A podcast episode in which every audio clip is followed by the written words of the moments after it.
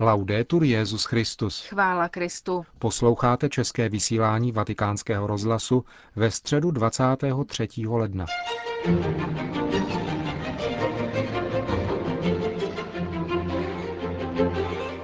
Ve vatikánské aule Pavla VI. se dnes konala pravidelná generální audience Benedikta XVI. Ten se v ní tentokrát zaměřil na týden modliteb za jednotu křesťanů, který právě probíhá. Tato iniciativa letos slaví své sté výročí. Vznikla v roce 1908 z popudu Paula Vocna. Cari fratelli e sorelle, stiamo celebrando la settimana di preghiera per l'unità dei cristiani Drazí bratři a sestry, prožíváme týden modliteb za jednotu křesťanů, který se skončí tento pátek 25. ledna svátkem obrácení svatého Pavla.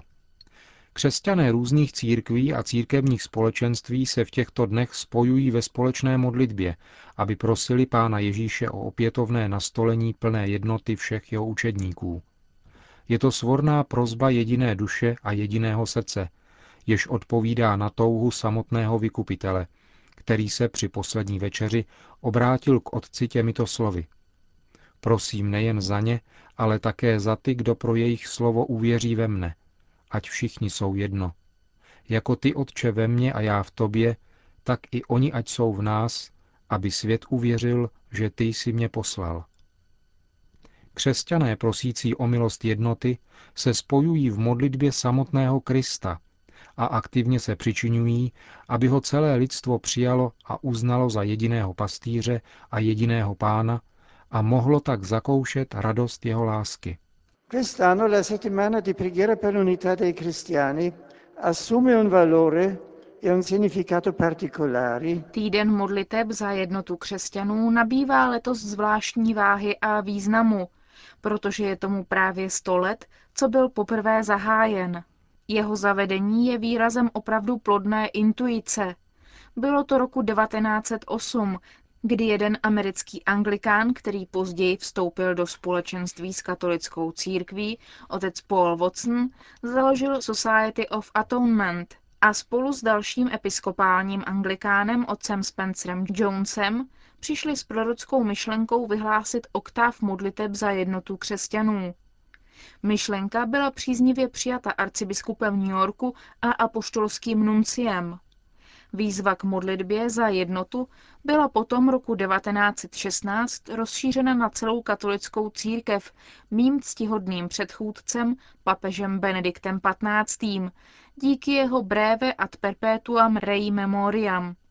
Tato iniciativa tehdy vzbudila nemálo zájmu a postupně se všude prosazovala – Upřesňovala se její struktura a vyvíjela se také díky přínosu Abbé Couturiera.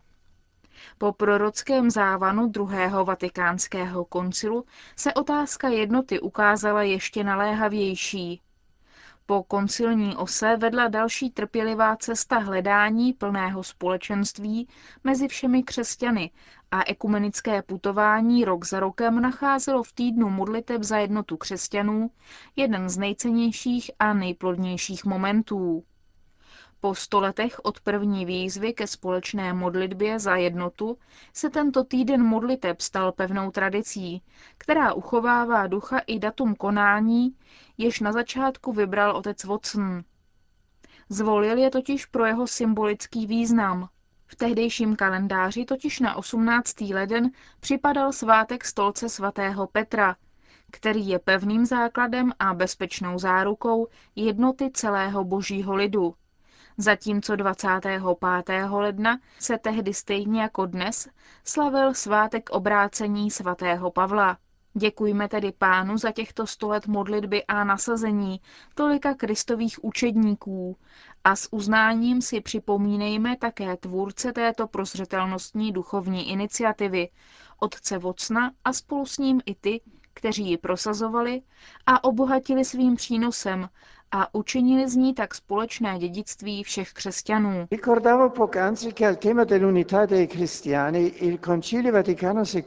Zmínil jsem před chvílí, že tématu jednoty křesťanů věnoval velkou pozornost druhý vatikánský koncil, zejména v dekretu o ekumenismu. Unitatis redintegratio, ve kterém je mimo jiné silně zdůrazněna role a význam modlitby za jednotu. Modlitba, jak podotýká koncil, je jádrem ekumenismu. Toto obrácení srdce a svatost života spolu se soukromými i veřejnými modlitbami za jednotu křesťanů je třeba považovat za duši celého ekumenického hnutí. Právě díky tomuto duchovnímu ekumenismu, svatosti života, obrácení srdce, soukromým i veřejným modlitbám, zaznamenalo hledání jednoty v těchto desetiletích velký rozvoj, který se projevil rozmanitými iniciativami. Od vzájemného poznání k bratrskému setkávání mezi členy různých církví a církevních společenství, od stále přátelštějších rozmluv ke spolupráci v různých oblastech, od teologického dialogu ke hledání konkrétních forem společenství a spolupráce. Je to však především modlitba, která oživovala a nadále oživuje tuto cestu k plnému společenství mezi všemi křesťany. Bez přestání se modlete. To je téma letošního týdne a zároveň výzva, která by v našich společenstvích nikdy neměla umlknout, aby modlitba byla světlem a orientovala naše kroky v postoji pokorného a chápavého naslouchání našemu společnému pánu. Za druhé pak koncil položil důraz na společnou modlitbu, kterou katolíci i ostatní křesťané souběžně vznášejí k jedinému nebeskému Otci. Dekret o ekumenismu pak v této souvislosti praví, takové společné modlitby jsou jistě velmi účinný prostředek k vyprošení milosti jednoty.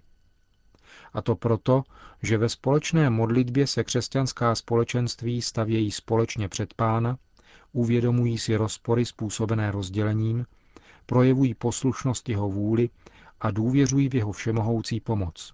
Dekret pak dodává, že tyto modlitby jsou autentickým výrazem společenství, jímž jsou katolíci dosud spojeni s odloučenými bratry. Společná modlitba proto není voluntaristickým či sociologickým úkonem, nýbrž výrazem víry, která sjednocuje všechny Kristovy učedníky.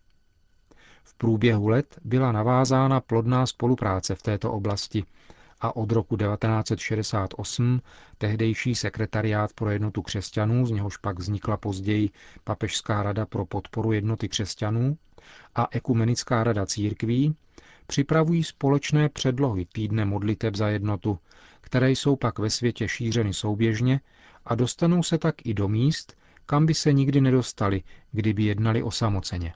Il decreto conciliare sull'ecumenismo fa riferimento alla preghiera per l'unità. Koncilní dekret o ekumenismu odkazuje ve svém závěru právě na modlitbu za jednotu, když tvrdí, že koncil si je vědom toho, že tento svatý záměr, znovu usmířit všechny křesťany v jednotě jedné a jediné Kristovy církve, přesahuje lidské síly a schopnosti, proto zcela skládá svou naději v Kristovu modlitbu za církev. Je to vědomí našich lidských omezení, které nás vede k tomu, abychom se s důvěrou svěřili do rukou pána. Abychom tedy dobře viděli hluboký smysl tohoto týdne modliteb, je třeba se pevně opřít o modlitbu Krista, který se ve své církvi nepřestává modlit za to, aby všichni byli jedno, aby svět uvěřil. Dnes pociťujeme realismus těchto slov silně. Svět trpí absencí Boha, nedostupností Boha a touží poznat tvář Boží. Ale jak by mohli a jak mohou lidé dneška poznat tuto tvář Boží ve tváři Ježíše Krista, když my křesťané jsme rozděleni, když jeden učí proti druhému, když jeden stojí proti druhému. Pouze v jednotě můžeme světu, který to potřebuje, reálně ukázat tvář Boží, tvář Kristovu. Zřejmé je také to, že tuto jednotu nemůžeme dosáhnout svými vlastními strategiemi, dialogem a vším, co děláme, ačkoliv i to je nezbytné. Dosáhnout můžeme své ochoty a schopnosti přijmout tuto jednotu, až nám ji pán daruje. To je smyslem oné modlitby. Otevírá naše srdce vytváří v nás tuto ochotu, která otevírá cestu Kristu. V liturgii antické církve biskup nebo hlavní celebrant vždy po homílii pronesl conversi ad dominum a potom on sám A všichni ostatní povstali a obrátili se tváří k východu. Všichni chtěli hledět ke Kristu. Pouze obrácením, jedině tímto obrácením se ke Kristu a společným pohledem na něho, můžeme nalézt dar jednoty. Můžeme říci, že modlitba za jednotu oživovala a doprovázela různé etapy ekumenického hnutí, zejména po druhém vatikánském koncilu. V tomto období katolická církev různými formami dialogu navázala vztahy s mnohými církvemi a církevními společenstvími východu i západu a s každou společně řeší ony teologické a historické problémy, které vznikaly během staletí a vytvořily prvky rozdělení. Pán sice umožnil, aby tyto přátelské vztahy zlepšily vzájemné poznání a zintenzivnili společenství, ale zároveň se začaly zřetelněji vnímat problémy, které zůstávají otevřeny a vyvolávají rozdělení. Dnes, v tomto týdnu, děkujme Bohu, že podporoval a osvěcoval cestu, kterou jsme dosud ušli. Onu plodnou cestu, kterou koncilní dekret o ekumenismu popsal jako hnutí, které vzniklo působením milosti Ducha Svatého a den ode dne sílí. Cari fratelli e sorelle, raccogliamo l'invito a pregare senza stancarsi. Drazí bratři a sestry, přijměme výzvu modlit se bez přestání, kterou apoštol Pavel adresoval prvním křesťanům v Soluni, společenství, které sám založil. Protože si byl vědom rozporů, které tam vznikly, doporučoval jim, aby byli trpěliví se všemi, aby neopláceli zlým zlé, ale hledali mezi sebou a se všemi vždycky dobro a za všech okolností se radovali, protože pán je blízko. Rady, které svatý Pavel dává Soluňanům, mohou inspirovat jednání křesťanů také dnes v oblasti ekumenických vztahů. Říká především, žijte mezi sebou v pokoji a pak bez přestání se modlete a ve všech životních podmínkách děkujte Bohu. Přijměme i my tuto naléhavou pobídku apoštola, jednak abychom děkovali pánu za pokroky, ke kterým v ekumenickém hnutí došlo, jednak abychom vyprošovali plnou jednotu. Pana Maria, matka církve, kéž vymůže učedníkům svého božského syna, aby mohli žít co nejdříve v pokoji a vzájemné lásce, přesvědčivě dosvědčovat smíření před celým světem a zpřístupňovat tak boží tvář ve tváři Krista, který je Bohem s námi, Bohem pokoje a jednoty. Per rendere il volto di Dio nel volto di Cristo, che è il Dio con noi, il Dio della pace e dell'unità.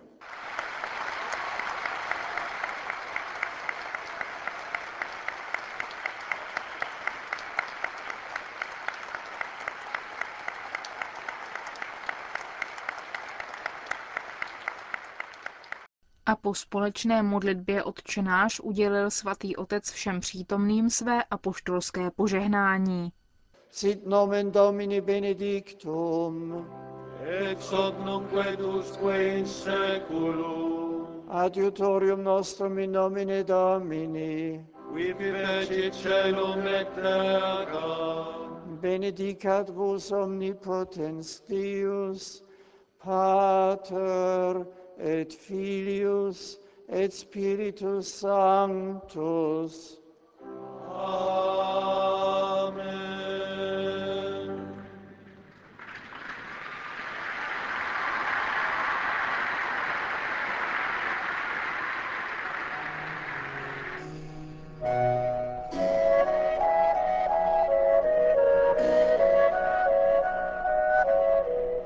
Končíme české vysílání vatikánského rozhlasu.